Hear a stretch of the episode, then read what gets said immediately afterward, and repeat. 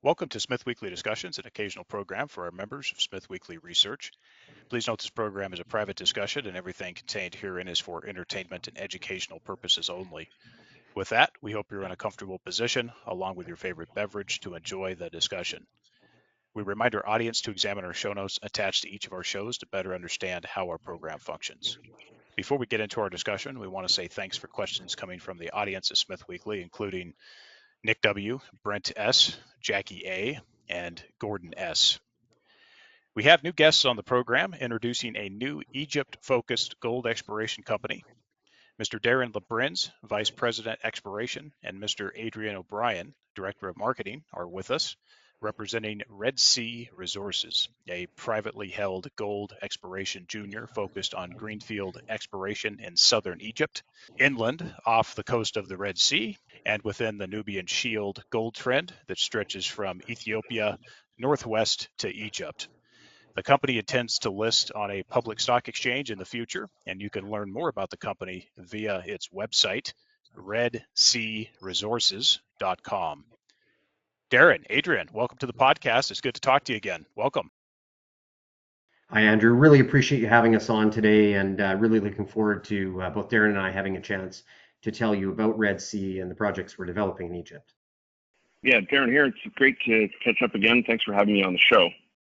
Absolutely. Adrian, good to chat. Darin, also locally there in Egypt, calling in on this one. Appreciate uh, you coming on to chat with us here. Of course, I know both of you guys well, but I want to refresh the audience here. So, why don't we get going with having Darin start off with his background and experience in the junior natural resource sector? Sure. Thanks, Andrew. And, and again, it's great to be speaking with you again from uh, Marsa Alam on the coast of the Red Sea. I'm, I'm here in Egypt. Uh, really excited about the, the, properties we have, which we'll be discussing in detail here. Uh, my background, I'm a, I'm a geologist. Uh, I've been in the industry for over 30 years. Most of my work has been focused on gold, uh, gold exploration, right from the, uh, the, the generative side of the exploration industry through to advanced exploration, feasibility studies, and into production. Worked in Canada, the United States, uh, South America, Africa, I think one of the things that, you know, really excites me about our field is the opportunities to do something new and, and make new discoveries. And, and certainly that's what uh, encourages me about Egypt is it is, you know, relatively untapped. And I think there's tremendous opportunity in this country to really grow a vibrant mining industry and, and, and a vibrant uh, gold industry in particular. So, uh, again, really excited to be speaking with you today. Excellent. That sounds good, Darin. Good to hear from you. And Adrian, just uh, talk about yourself for a moment. Absolutely. Yeah I've been in uh, in the resource sector, of course, for over 25 years. You know, worked every level from uh, from investor relations all the way up to CEO, um, and former director of the PDAC. And of course, I've worked with Darin for the last five or six years um, on pure gold mining, which was uh, you know really really great opportunity to work together and. Um, you know, got to see Darin's talents firsthand. So, you know, very excited to work with him again. And uh, and this project for me is super exciting. You know, chance to be a first mover in a district that really has not ever seen systematic exploration and has just just massive potential. So super exciting. Why don't we move on here with just getting your guys' high level views of how you look at the gold sector today. Uh, Darin, I'd like to start with your thoughts on just the gold sector and how you see it today.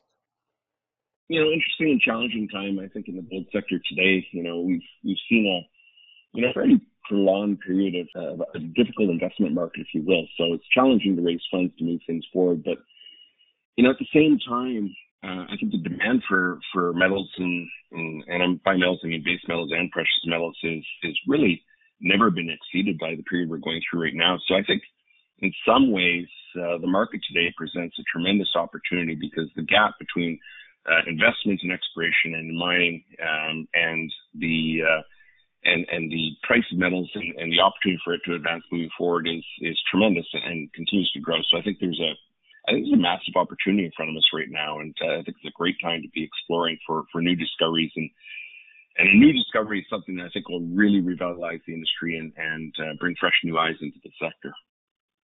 Yes, uh, it's a challenging time. I think that's an understatement, Darin, and you're too kind, but sentiment's terrible. Uh, this is a great time, I think, for investors to be looking pretty hard at the junior equity sector.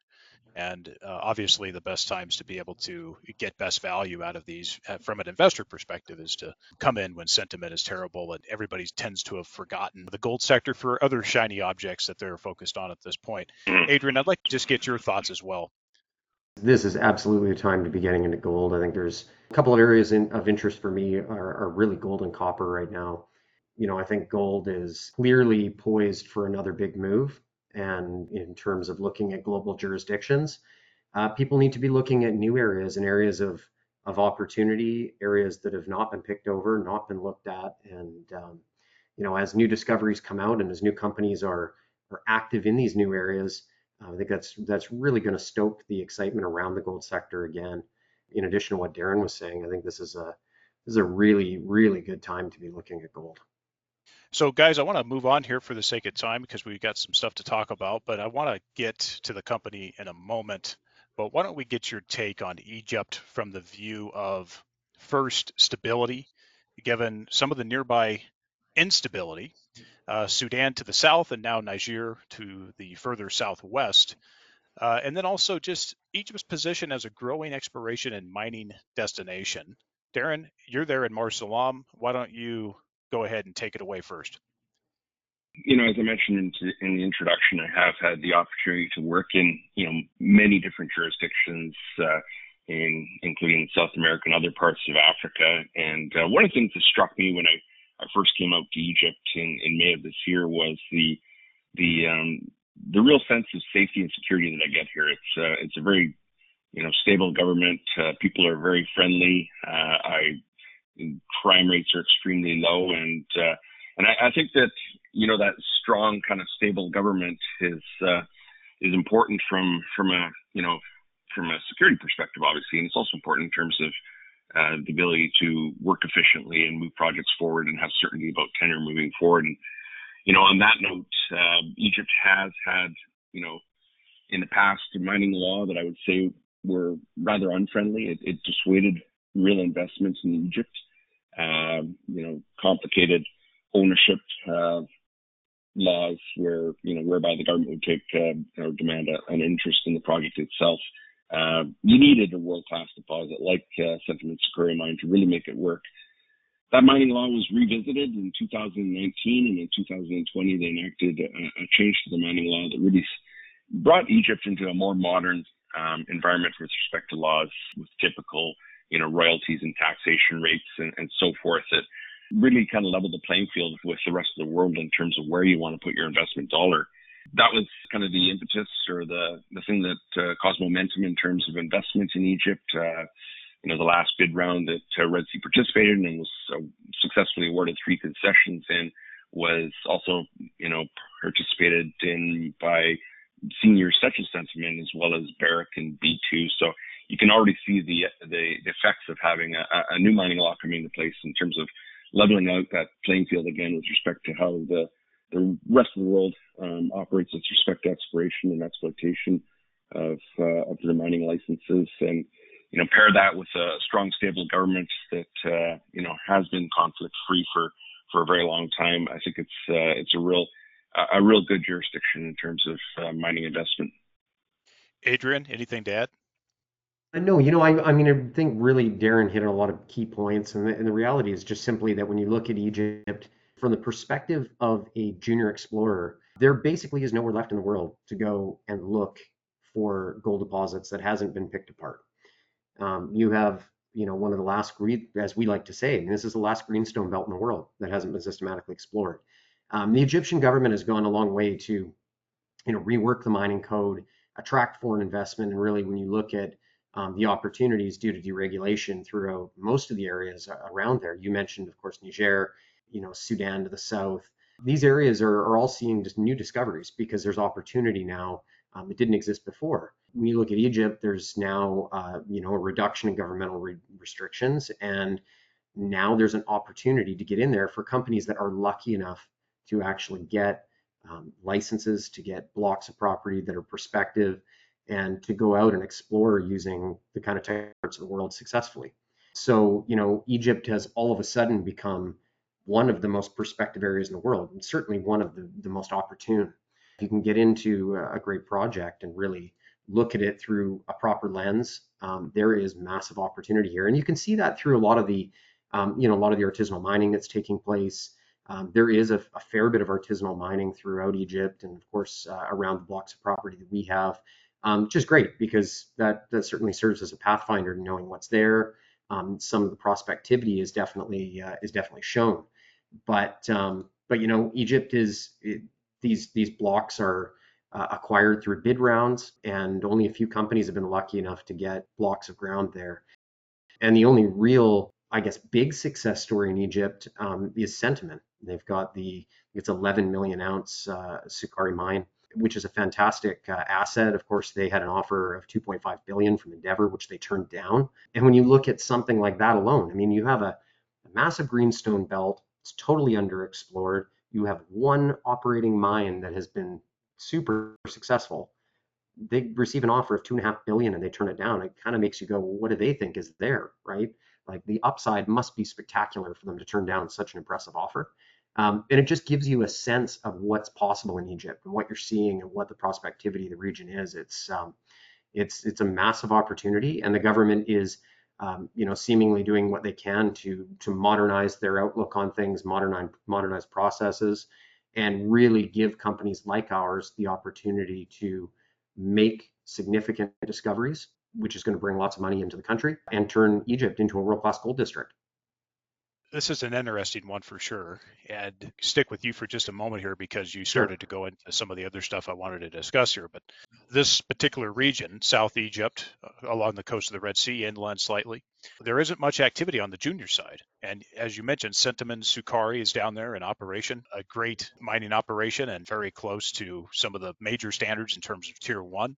Also, that there's majors interested, there's mid tiers interested in this region, but then also there's not much uh, juniors. When you look at this, there's really, from a new junior perspective, there's not many at all. I mean, it's very, very slim pickings mm-hmm. compared mm-hmm. to a lot of other regions in the world. And when I looked at this, it, you just have so limited options, which is compelling from the sense when people start to get interested and attracted to Egypt, which I think they will. Yes. Uh, there's so few options from the junior exploration standpoint yeah, no, I think you're you're hitting on an exactly uh, the key point there, Andrew. It's this is an area that has not really been open to exploration previously.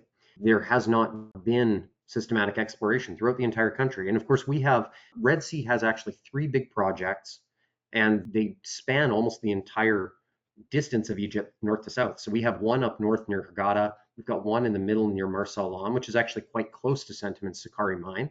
Um, then we have a project right down south um, near Shalatin. And so, you know, when you look at Egypt, you have to know that most of the population exists close to water, right? So you have um, population within maybe 10 or 20 kilometers of the Red Sea, and then maybe 10 or 20 kilometers of the of the Nile, and, and it could be more a little bit more or less than that. But otherwise, you have this massive expanse of ground that is there's no environmental issues. It's wide open. There's almost no vegetation. There's no cover. I mean, you have all of these really great geological positives, and yet the area is almost untouched. Um, you know, and like I said, it's the kind of the last greenstone belt left in the world that's not really ever been systematically explored. And so, from a junior perspective, you only have a couple of different operators in the area. There are maybe two or three juniors that I can think of that are working. There have not been any big discoveries or new discoveries by a junior to date, no major success, but you know, some interesting sniffs here and there. Definitely Red Sea is sitting on some really, really prospective ground. And uh, I think Darin will probably talk about some of the discoveries he's made even recently, um, just in the work he's been doing since joining the team. And uh, and I think we're poised to become not just a first mover. We're certainly already a first mover in Egypt, being kind of one of the more aggressive juniors and also with with some of the best blocks of property. But um, from a discovery perspective, um, I think there's an opportunity here for Red Sea to be seen as kind of the the preeminent junior in the area, the, the group that are making moves and really establishing ourselves as that first mover and, and jumping ahead of the, the pack here to show that, you know, we've got great ground and we have something worth developing. And so, you know, it's a it's a limited group of companies to choose from. And really, so far, nobody is setting themselves a, apart in a big way that uh, that I think if anything sig- really significant is found, um, this is going to start something really, really exciting, and we're going to be right in the middle of it, uh, or maybe leading the pack if we're lucky enough to do that. And I think I think Darin's the right guy to be leading the charge on that front. Yeah, it's it's absolutely right, and it's tremendous, you know, tremendous opportunity. I think one, you know, again, one of the things that struck me when I when I first visited our, our three licenses was the, uh, you know, some of the things that Adrian's just described. Uh, there, there's virtually nothing living in these areas. There's no vegetation. Uh, there there is topography and there's tremendous exposure, and so you're able to see the rocks and uh, you're able to trace things that have been discovered by artisanal miners um, fairly easily on surface. So it's it's a, it's an environment that's quite easy to work in, and uh, you know it's it's hard to know where to start when when I'm talking about the opportunities in terms of the three properties. Each of them you know, each of these licenses, I think on their own could be something you would, you would build a company around and have bona fide chance at, at making a, a real discovery. You know, they all have artisanal workings, um, active, you know, artisanal mining on them. Each of them have, you know, geologic elements that I want to see in terms of defining a large gold system, be it, um, you know, large shear systems, uh, strong alteration. We've got complex geology. Uh, we're in the right rocks. The, you know, the Arabian Nubian Belt is known to host tier one deposits across it, except for in Egypt where we find the the you know world class Centamin Sukari mine. But apart from that, there's there's nothing else really to talk about, and that's not reflecting the geology. We know when we look at the Arabian Nubian Shield. Uh, which spans the Red Sea and, and crosses into North uh, West Africa. We know that this is an environment that hosts large deposits. Uh, the real key here is that the you know again the mining law has been a barrier to exploration, and so with a limited bid round and and, and limited uh, number of companies that were successful in being awarded licenses, uh, uh, some of them being majors, you know, as, large as Barrick and very few juniors. I do think uh, to to just reiterate, I do think that we have an opportunity to stand out here as a, uh, a new junior operating in Egypt in a ground that's virtually untouched that has tremendous opportunity. You can stand on the ground and just look and see it. And uh, so, um, you know, it's an exciting time to be working in in in, in this industry and and a great place to be, you know, trying to make a new discovery. I think the area has been well demonstrated in the sense that the Nubian Shield has been demonstrated. And of course, you know, to the south there, you have formerly Orca Gold, which was taken over, the deposit there in Sudan. So I think with that, and then also just the fact that you're showing, as you said there, Darin, with Barrick, you have mid-tier and major interest in picking up exploration blocks. And so that's also reinforcing as well that you have a number of uh, majors and mid-tiers that have attempted to pick up blocks there, and some have been successful. And then, of course, just for folks to, to do some work there, there's a few juniors. And I will just mention by name Lotus Gold as, as another company that's there that's working in the area. Similar status as Red Sea in some senses. But why don't we come back here just for a moment, Adrian, and give me just a, a quick overview of the company going back to the concept and then up to where it is today.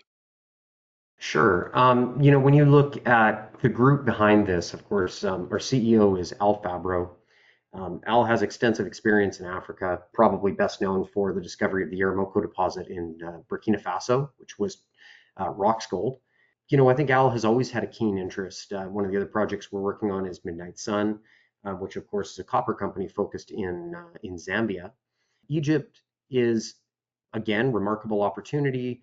There was a unique situation unfolding where there was a chance to to get into Egypt and to start looking at um, to start looking at, at, blocks of ground. And so, um, looking back a few years ago, we started a process of analysis, building a team locally um, to look at the prospectivity, look at opportunities, look at blocks and how this process was going to unfold, and decided to zero in on Egypt with a brand new company. Um, and Red Sea Resources was formed. And so, you know, at this point, we are a private company. We do plan an IPO later in the year, but basically uh, went after three blocks of ground. As I mentioned early in the interview here, these these blocks are acquired through international bid rounds. So the government gives uh, companies an opportunity to bid and come up with a, an opportunity here to acquire these key blocks of property. You know, I think between the three blocks, we have a total of over 750 kilometers, uh, 750 square kilometers of ground. So these are massive. I mean, each one of these projects is over 200 square kilometers, or roughly. And Darin can can give exact size on that. But um, you know, we really looked at these. through research, we made site visits, we interviewed people, um, and we basically put together a team of international and local Egyptian uh, geoscientists and geologists to go in and make sure that the ground that we were acquiring was ground that we felt to be um, the most prospective properties that we really felt had an opportunity to be, you know, to be company makers. And uh, and at this point, you know, looking at our team, I mean, these are people with lots of big discoveries and you know mines around the world that they've discovered and big credits on that side and that gave us a really great group of people to look at this through different lenses and uh, and really make sure that we were getting into property that gave us the best chance. So today, you know, we have these three blocks of ground, and we're ready to start moving them forward. Adrian, just come back for a moment here and just talk about capital structure of the company, the shares outstanding, the cash on hand here, and also just major shareholders, including the management team and board. For sure. Um, I'll give you the the pre recent financing numbers. Um, we just actually raised uh, around another million dollars at 15 cents. Um, and that money has been allocated to Darin to basically go out and immediately start working on our central block, I believe. Um, again, he can give you his detailed geological plan and, and, what he wants to do on the exploration side. Basically, uh, prior to this recent financing, around 67 million shares out. Um, we've raised a little over five million bucks to date, and uh, you know most of that is with a couple of groups here in Vancouver. You know, it is pre-IPO, so at this point we are looking to settle on an IPO either early next year or very late this year, uh, most likely early next year. But the company has a tight share structure at this point. We've been very, very diligent about raising just what we need to move this forward. Um, the company's never been heavily marketed, and that makes sense given that it's private. Um, but we are launching a, a pre-IPO marketing plan now to make people aware of what we're doing and really to prepare ourselves to uh, to launch that IPO with the best exposure possible, um, so that we can really find pricing that we think is fair for the quality of these assets. And uh, and as Darin again will will explain to you, um, these assets are are looking uh, really really really impressive right now. Uh, and I think we'll be looking at, a, at an IPO at a much higher price than the recent 15 cent financing that we completed. Darin, I want to get to you in just a moment, but Adrian, it, just on this capital structure bit, on, then we'll move on here. Uh, sure. Is there potential for investors to participate in any financing at this point, pre-IPO, or will the next round be the IPO round? We may do another round. Um, I think that will largely depend on Darin's exploration needs. Um, we don't really need a lot from a corporate, you know, G&A end of things. We don't need a lot of money right now. We run this company very lean and mean and we're keeping it that way going forward. So at this point, really, it's about giving Darin what he needs to do the job that he needs to do. And we'd like to come into this IPO, um, you know, with some exploration success, hopefully with a discovery. Um, you know, Darin is looking to do some drilling and uh, some early work. He's already been out there working with a team, and uh, we just want to make sure that he has everything he needs to make this thing a success so that we can come out at the at the highest price on this IPO that we can. You know, really show the shareholders that got behind this early on that we followed through with what our goal was, and to ensure that we come out with a with an IPO price that really reflects the quality of the assets. And so, you know, right now we've raised again around a million dollars, maybe a little bit over a million dollars. Just closed that a couple of weeks ago. That is pretty well all allocated to Darin to go out and do what he needs to do. And if we do need to raise money, um, we may do a little bit more here. It probably won't be at 15 cents. It will probably be at a higher price, but there may be an opportunity. And if we don't end up needing any additional capital, we'll push straight to the IPO and, and come out as high a price as we can. Darin, let's go back over to you and I'll take any comments that you want to mention, but let's also talk about the initial exploration project areas, Ra, Luxor, and Oasis Gold exploration projects. Uh, Darin, first, why don't you cover where the first focus is for you and those initial plans for drill target generation and how you are selecting those targets? Yeah, sure. So we are looking to advance uh, each of the three licenses uh, with, you know, early stage exploration activities. So, you know, again, I mentioned earlier that there's tremendous exposure on all the licenses across the, uh, the Eastern Desert in, in Egypt. So we have, uh, you know, the, the benefit of being able to look at the rocks and see what we're looking for and effectively map out the geology, map out structure, uh, map out alteration, and, and ultimately look to, uh, to, to bring some of the targets we've already defined into you know better clarity with respect to honing into to where we want to spend you know the real money drilling and looking to make that discovery. When I look at the the three project areas, the uh, the central block is probably going to see the the most of the exploration activity over the next uh, few months. Uh, that's our, our Luxor Gold Project. It's um, situated kind of in the center, about 50 plus kilometers from from uh, Centamin Sukari mine. It shares uh, you know shares geology with with that deposit in, in some ways, be it uh, sitting on a, a major east-west structure that cuts across the eastern desert. It's got tremendous opportunity. I was I was frankly quite blown away by, by some of the, uh, the, the targets that uh, we we have defined over the last couple of years, uh, including new targets that we defined over the last month as we walked over the ground there. I'll say it's highlighted by a target we call WAM. Um, it sits right in the, in the center of the block. This is a uh, a, a intrusive that has uh, a sheeted quartz vein exposure running across it. And what really impresses me here is the scale. This is it is being actively worked by artisanal mining. It's quite a large operation, to be quite honest, in terms of uh, the number of pits that are occurring in this area. Uh, these pits, um, you know, extend up to 30 meters in depth. Uh, they're tracing, you know, these sheeted quartz veinlets over a strike length that spans several hundred meters. When you step back and look at the work we've done, we've collected, um, you know, hundreds of samples across this, this WAM target. Uh, we've seen grades running up to, uh, you know, half meter, 400 grams in individual veins. And, and again, what really, really strikes me here is the, the scale of these veins. So it's a whole series of them that run north, north south, um, trending a little bit northwest on the west side and northeast on the, on the east side.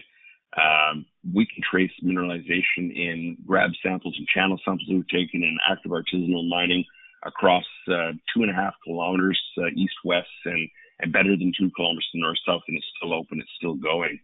Uh, individually, we have traced these veins across through the granite granodiorite, across uh, one of these wadis, which is a you know dried up stream bed into the northern range front, where we transition into a gabbro complex, and we're still seeing them. They're still carrying forward. So fantastic scale here, high grade quartz veins. Uh, they're sheeted. There's a series of them, and uh, so I think there's a real opportunity to define something that has has real scale, if you will, given the uh, you know, and real size potential, given the footprint that we've already developed on the ground. Stepping outside of that, again, still talking about Luxor, the central block. If you move three kilometers north of the WAM target area, we're in a little bit different environment. We've got uh, some volcanics and sediments there. I was struck by a, a new discovery that uh, that we made, but in fact was made by artisanal mining. Uh, this area that uh, that I walked into has um, tremendous alteration. We've got a, a, strongly altered foliated rock face where they're working that spans probably five to eight meters.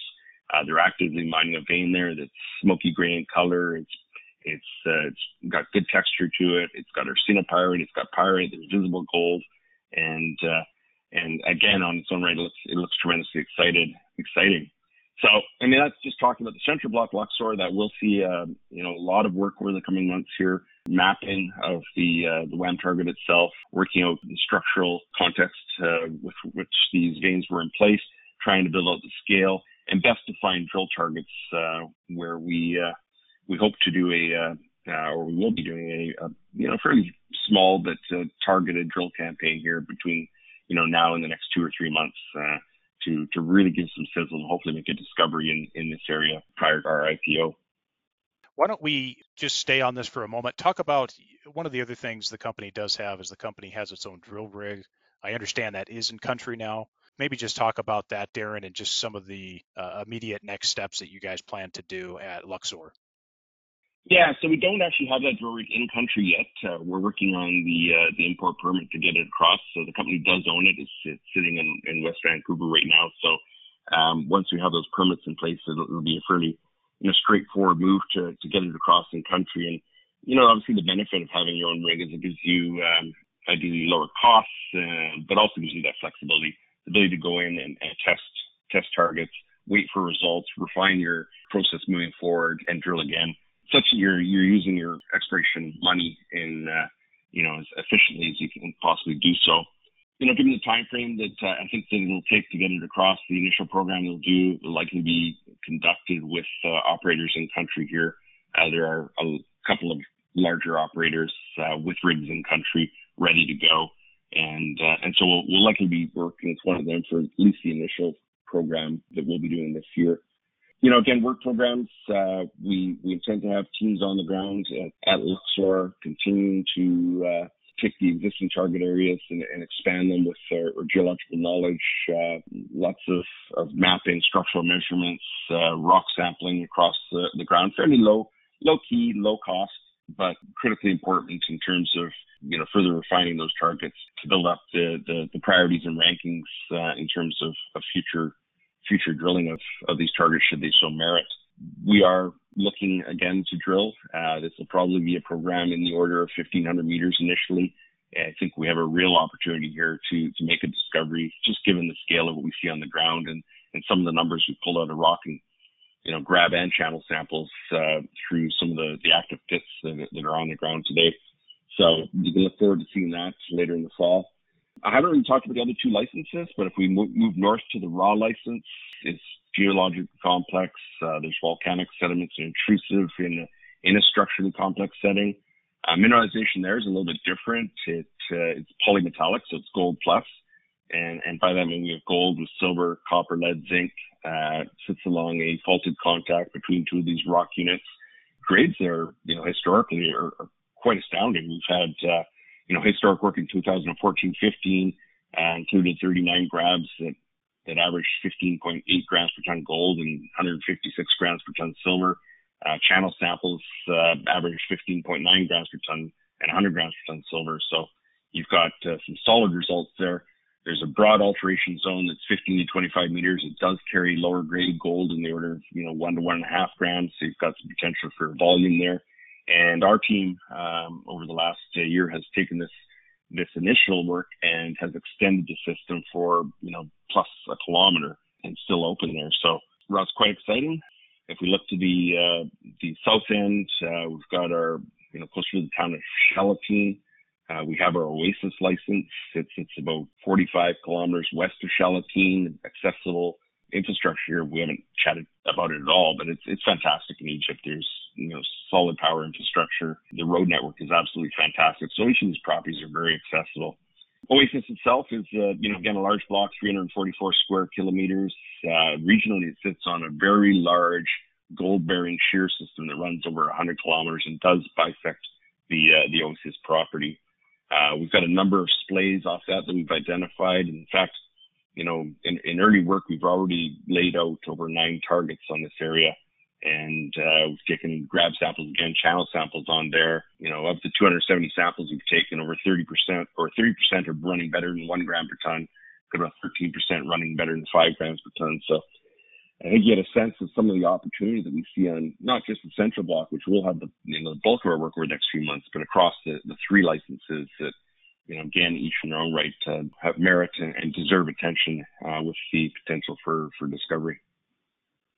It's quite an interesting setup that you guys have, and of course, you have, you know, you guys mentioned artisanal mining in the area uh, on some of your grounds as well, and the artisanal is a little bit too kind, as I understand it. They're quite uh, sophisticated in in some of these uh, areas, but uh, it is quite compelling in terms of what we've got here, and with that, I'd like to just try to get a flavor from you, Darin, and also, of course, for the audience here. But for these types of Nubian Shield style gold deposit, which obviously there's different types of deposits within the Nubian Shield, but talk about, you know, maybe using Sukari potentially as an example, but talk about the grade, the size, infrastructure considerations, specifically water, and just the overall scale, Darin, that you think a deposit needs to have in order to attract mid tiers and majors?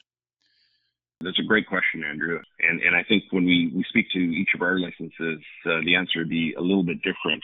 You know, again, I'll start in the central block, Luxor. It is again relatively close to to Sukari, about 50 kilometer distance. Uh, there's a uh, road that runs from Marsa Alam, um, an asphalt paved highway that runs from there across to uh, to the Nile. Uh, so we run along there and then turn north into into the desert uh, about you know 20k off the highway. Uh, so relatively straightforward from a access perspective. Um, there is excess power available uh, in Egypt, and so you know if your distance from infrastructure isn't too difficult, uh, you're, you're in good shape from that perspective, and that's certainly the case here. Water is more challenging. Um, when I look at the Sukari mine, they are they have their own desalination plant, so they're they're, they're using seawater and uh, desalinating to, to operate. Um, certainly, the uh, Luxor targets are well within the, the, the, the, range of being able to apply power uh, water for, for moving the project forward. In terms of scale, you know, I, I, I'm not going to fool anyone. I think that you need a you know something that's going to run one two million ounces plus to to really ge- generate that interest to to garner interest from the, the mid-tier majors and and to have momentum in terms of building a large large scale asset and gold field. When we go to the, the, the south end, our Oasis property is very close, uh, as I mentioned earlier, to the town of Shalateen. So, you know, from an infrastructure perspective, it's it's easy. It's it's really quite simple. And um, the environment there's a little bit different. If I look back to, you know, when I was talking about the WAM target at Luxor, uh, we've got this sheeted vein system. Uh, each these individually run very high grade, but I do look at this as a, you know, bulk mining opportunity given the scale of what we see at surface and given the, uh, the frequency or density of these veinlets. Uh, I think you can start thinking about bulk mining there. And uh, while you won't achieve some of those astounding high grades, the scale could could generate some some ounces really quickly. And I think we do have that potential for a you know, plus two million ounce deposit uh, uh, at the, uh, the WAM target in, in Luxor. At Oasis, it's a little bit different style. You're looking at, um, you know, a large shear system coming through there. As I said, I think there's opportunities for both bulk mining and underground mining. Uh, what I like about it is that, uh, you know, this, this regional structure does have some complexity with the splays that we see there. And a lot of our targets are not on the same structure, so they're related, um, geologically, they're they're probably um, very similar, but at the same time, they're they're not the same or exactly the same. So I think you can put together a collection of these quite easily that uh, that might form a mining center within the uh, the the Oasis area that is again very well connected to infrastructure. Raz, you know, a little bit more challenging. It sits uh, north of Eastern Desert. It's uh, closer to the city of Hurghada, uh, but it's a little bit further off off off the coast and off of that infrastructure. And so I think it has to be it has to be a little bit more to to generate the economics to bring in the infrastructure to move it forward. By a little bit more, I, I think you know you know a million ounce plus deposit is going to generate some excitement no matter where it is uh, on our licenses. Uh, but I'd be looking for you know I'd be looking for something with size and or grade or you know at the uh, at the rock to move it forward. And and again, when I talked about the scale that we see there in terms of strike length and some of the grades that we've got along that system there, I think it's uh, going to be an easy one to move forward from an exploration perspective, and we'll, we'll answer those questions fairly straightforward. And I do think that opportunity is there. Darin, just one other thing here on this. You know, these are generally open pit, conventional, simple processing, about a simple type of mining that you can get, which is obviously helpful. But also just talk about maybe the depths. What, what kind of depths are we talking about here? That's something we don't know. I mean, that's a question we have to answer. You know, we've got We've got lots of expression at surface, both from work that we've done, samples that we've taken, the mining activity that is occurring illegally on these properties. Uh, so we know that there's there's gold mineralization there. We know it uh, raw target. We can stretch it for over a kilometer. Uh, in the Oasis area, we can we can stretch some of these individual targets to, to 500 meters, and it's not hard to link them up into one to one to two kilometer lengths in terms of mineralization along these shear systems the WAM target at Luxor itself, uh, massive scale surface, uh, again spanning two to three kilometers east-west, two to three kilometers north-south, uh, centered on a big diorite intrusive. But we haven't been able to drill them yet, so we just don't really know what the depth of these systems is. We do know that there's been pits down to 30 plus meters. I suspect, given the scale what we see at surface, that we have real potential to develop to depth. So it's going to be the drilling that'll answer that for us. Yeah, very well. There's not a lot of comparisons to, to pull. I mean, you can certainly look at Sukari as an operation. You could look at maybe some couple other juniors that have projects that have been there. One junior in particular that's been there for quite some time, but a different area. You can have a rough idea, but certainly we're going to need drilling to confirm what's happening here. And so looking forward to seeing uh, some of those efforts come out, Darin. Uh, Adrian, any comments mm-hmm. there? And then also, why don't I link this with any comments you have, Adrian, but also local community work how are you guys using the local talent, service providers in the country, and then, of course, relations with the local and national governments? So, you know, I, I think Darin, I mean, has has fully covered uh, the realm of what we plan to do on the exploration side and and the different projects. I mean, I think Raw, Luxor, and Oasis are all super highly prospective, um, really interesting projects in the right place. Uh, geologically, Darin seems to be seeing what he wants to, and this is exactly his strength, you know, to look at projects like this. And uh, from a geological perspective, it's right up his alley. So you know, we're lucky to have him uh, have him at the helm as we go and, and look at these. Um, you know, I'll happily answer those questions as far as community work, government work, working with a team of um, Egyptian locals. Darin has uh, Egyptian members of his team and geologists that he's going to work with. And maybe I can even bounce that back to Darin to specifically describe who he's going, to be working with over there and kind of give you a bit of their background. I know, but it's really important for us from uh, you know a political perspective to work with the Egyptian government um, to develop as uh, as close a tie as we can and and really do things the right way from day one. It's a it's a super unique opportunity, and you know, we want to make sure that we're going into it the right way. And you know, we've built a team of people that have international background, have worked in areas like Egypt previously. Of course, Ian Stalker is one of our directors, founder of uh, K92 you know, we have uh, uh, Gavin Cooper as our COO, and he's a senior executive experience. He's a geologist with over 35 years experience, which is certainly helpful. Um, Al Fabro is uh, our president CEO, and of course, he has a lot of background in Africa and different international uh, locations. And of course, Darin has worked all over the world as well. And again, I mean, with the extensive experience he had with Placer Dome, you know, working throughout South America and Africa, this is right up our team's alley.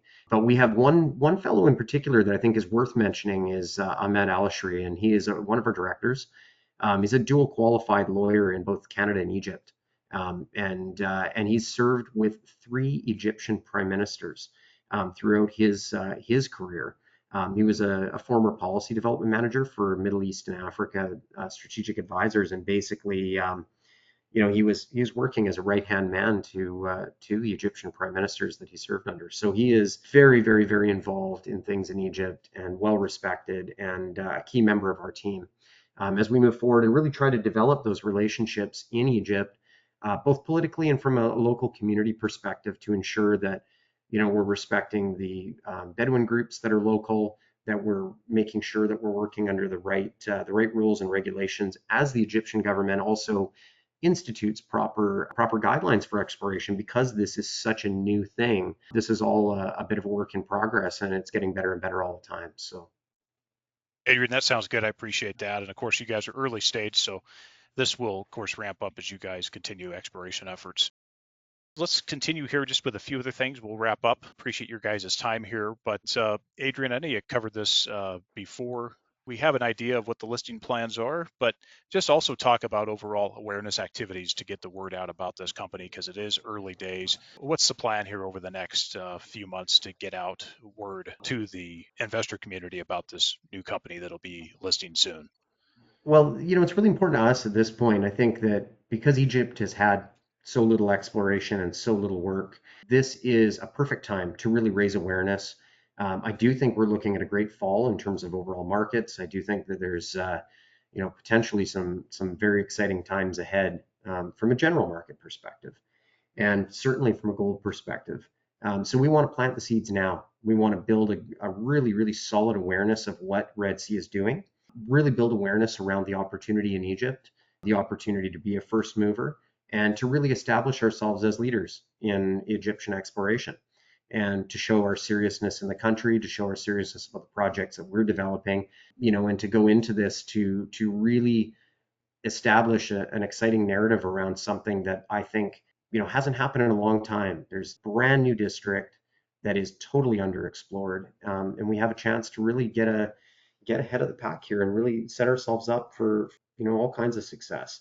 And so, looking forward to the IPO, um, what we want to do right now is as I mentioned, we've allocated Darin the amount of money he needs to ensure that he can properly explore and and sort of give us some some sense of what these systems hold, uh, so that we can go into the IPO at the at the best possible price and really again protect the share structure that we've been so careful with up until this point. And looking towards the IPO, we've planned to go um, to go public sometime either late this year or early 2024. I think it's most likely going to be early 2024, but that remains to be set in stone. And, you know, I think at this point, we're not going to talk price only because we want to see where the market goes and we want to see what kind of success Darin has. And I think that that will, um, you know, I think there's a, a very high level of confidence, but I think that that will really position us to be able to assess the, the true asset value of what we're looking at here. You know, if we are dealing with a, a large gold system on any one of the three blocks or multiple of the three blocks, Um, I think that would establish a, a, much, much higher IPO price than we had initially planned and allow us to really um, come out swinging with this in, in the new year. Well, guys, let's leave it there for now. Thanks again for the time. And I'd like to just uh, wrap up here with four potential investors who are listening in. The company has a private capitalization of about 10.2 million Canadian dollars. Why should investors consider Red Sea Resources at this stage? Darin? It's a, you know, geologically, it's a belt of rocks that's known to host world class deposits. Uh, we've got one massive operating mine here in, in Egypt. It's the uh, mine with uh, you know 11 million ounces between production and reserves and, and resources beyond that. Uh, but it suffered historically from a lack of investment due to uh, archaic mining laws, if you will. Those have been recent, recently revamped. Uh, we've got uh, a bid round that Red Sea Resources was successful in obtaining three licenses, and this was, you know, the first bid round after the the modernization of the mine laws. So we've got I think collectively some of the best ground available in the Eastern Desert. To that end, active artisanal mining on all three of our licenses, um, everything geologically you want to see. You know, again, I've been blown away by the opportunities I see in front of me in terms of the scale of the systems, the, alteration, and the, uh, the gold workings that, frankly, are, are, scattered all over. You know, you can sit back and you can open up a Google Earth image and you can look at uh, pits on there and say, I want to look at this and uh, drill multiple targets uh, just based on the work that's been done by artisanal activity, uh, you really get a great head start. And uh, so it's a fantastic opportunity from a geological perspective. And I think it's a dream to be working here right now. Adrian, and your thoughts, and then also let me couple this with the best way for folks to reach out to the company. Just as far as final thoughts, I mean, I think this is, you know, I think this is a huge opportunity. I think this is uh, a pretty remarkable opportunity for investors to get into something you know, very early on and uh, be in one of the most prospective areas in the world um, very, very early. And, you know, I think this is, uh, for me in my career, um, probably the most exciting gold project I've been involved with, partly because it's so early stage and just looking at what an incredible opportunity there's, there is here for anybody that is that is in the country early and you know has prospective ground like we do. So and again like i i would really like to throw it back to the team here andrew because to me it all comes down to the people. At the end of the day, I've worked on a lot of projects in my career, um, worked with some really dynamic individuals, but at the end of the day, it comes down to the team, it comes down to leadership. You know, everybody involved here has been very successful in their own right. There's been some some huge discoveries within the team on this company, and I think that having Darin on board for me, um, you know, I have worked with Darin now for over five years, and and really like he's fantastic, fantastic geologist you know, super excited to be working with him again and to see Darin and Al working side by side. Um, Al's a very dynamic individual as well, um, really incredible background. And I think when you look at the sum of this team, uh, really got what it takes here to make some serious discoveries and move this forward. And I'm just really glad that Darin is steering this uh, geologically. There's nobody better. Um, so I'm I'm really excited about that, and I think we've got a we've got a really great shot. As far as getting in touch with the company, probably the easiest thing is to reach out to me always available uh, for anything phone call wise. Uh, you can give me a call, you can email me. Best email address to use is A O'Brien, that's A O B R I E N, at redsearesources.com, R E D S E A resources.com. Or you can give me a phone call at 604 809 6890. That's my direct line we're happy to chat anytime and and certainly love to engage with shareholders and and to make sure that you know that we're there for them to, to answer any questions and, and keep them abreast of uh, how things are going in the field as Darin goes forward here and hopefully leads us to a great success in the field. Darin, Adrian, thank you for introducing the company, and we're looking forward to watching progress on this one. Best of luck, and we'll be in touch. Thanks again for the opportunity to speak with you. Uh, it's been a fantastic opportunity here to talk about Red Sea Resources, and I really appreciate it. Thanks, Andrew. I really appreciate the uh, the opportunity to come back on and speak with you. And you know, I hope you enjoyed the chance to take a look at these uh, these new projects in Egypt. Thanks again.